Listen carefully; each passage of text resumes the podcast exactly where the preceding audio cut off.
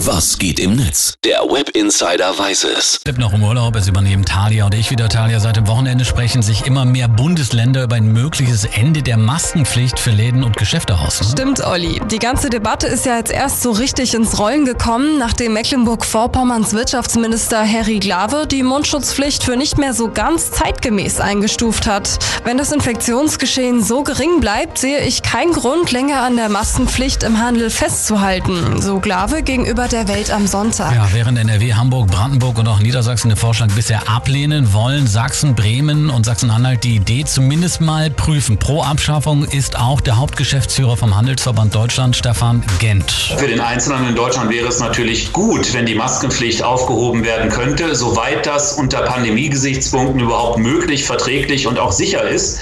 Denn wir sehen, dass die größte Kaufzurückhaltung in der Tat auch in der Maskenpflicht liegt. Und dagegen hat Bundesgesundheitsminister Jens Spahn auch prompt mal ein Statement auf Twitter gepostet.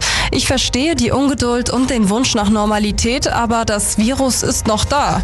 Wo in geschlossenen Räumen der nötige Abstand nicht immer gesichert ist, bleibt die Alltagsmaske geboten. So achten wir aufeinander und schützen uns gegenseitig. In MacPom könnte die Maskenpflicht im Einzelhandel schon ab dem 4. August entfallen. Talia, was meint das Netz dazu? Also im Moment gibt es dazu noch eine ziemlich eindeutige Meinung, Olli. Den meisten stinkt der Vorschlag nämlich. So schreibt auch Hannah M., die Maskenpflicht scheint ja zu wirken. Warum schafft man sie dann wieder ab, wenn es noch Neuinfektionen in Deutschland gibt?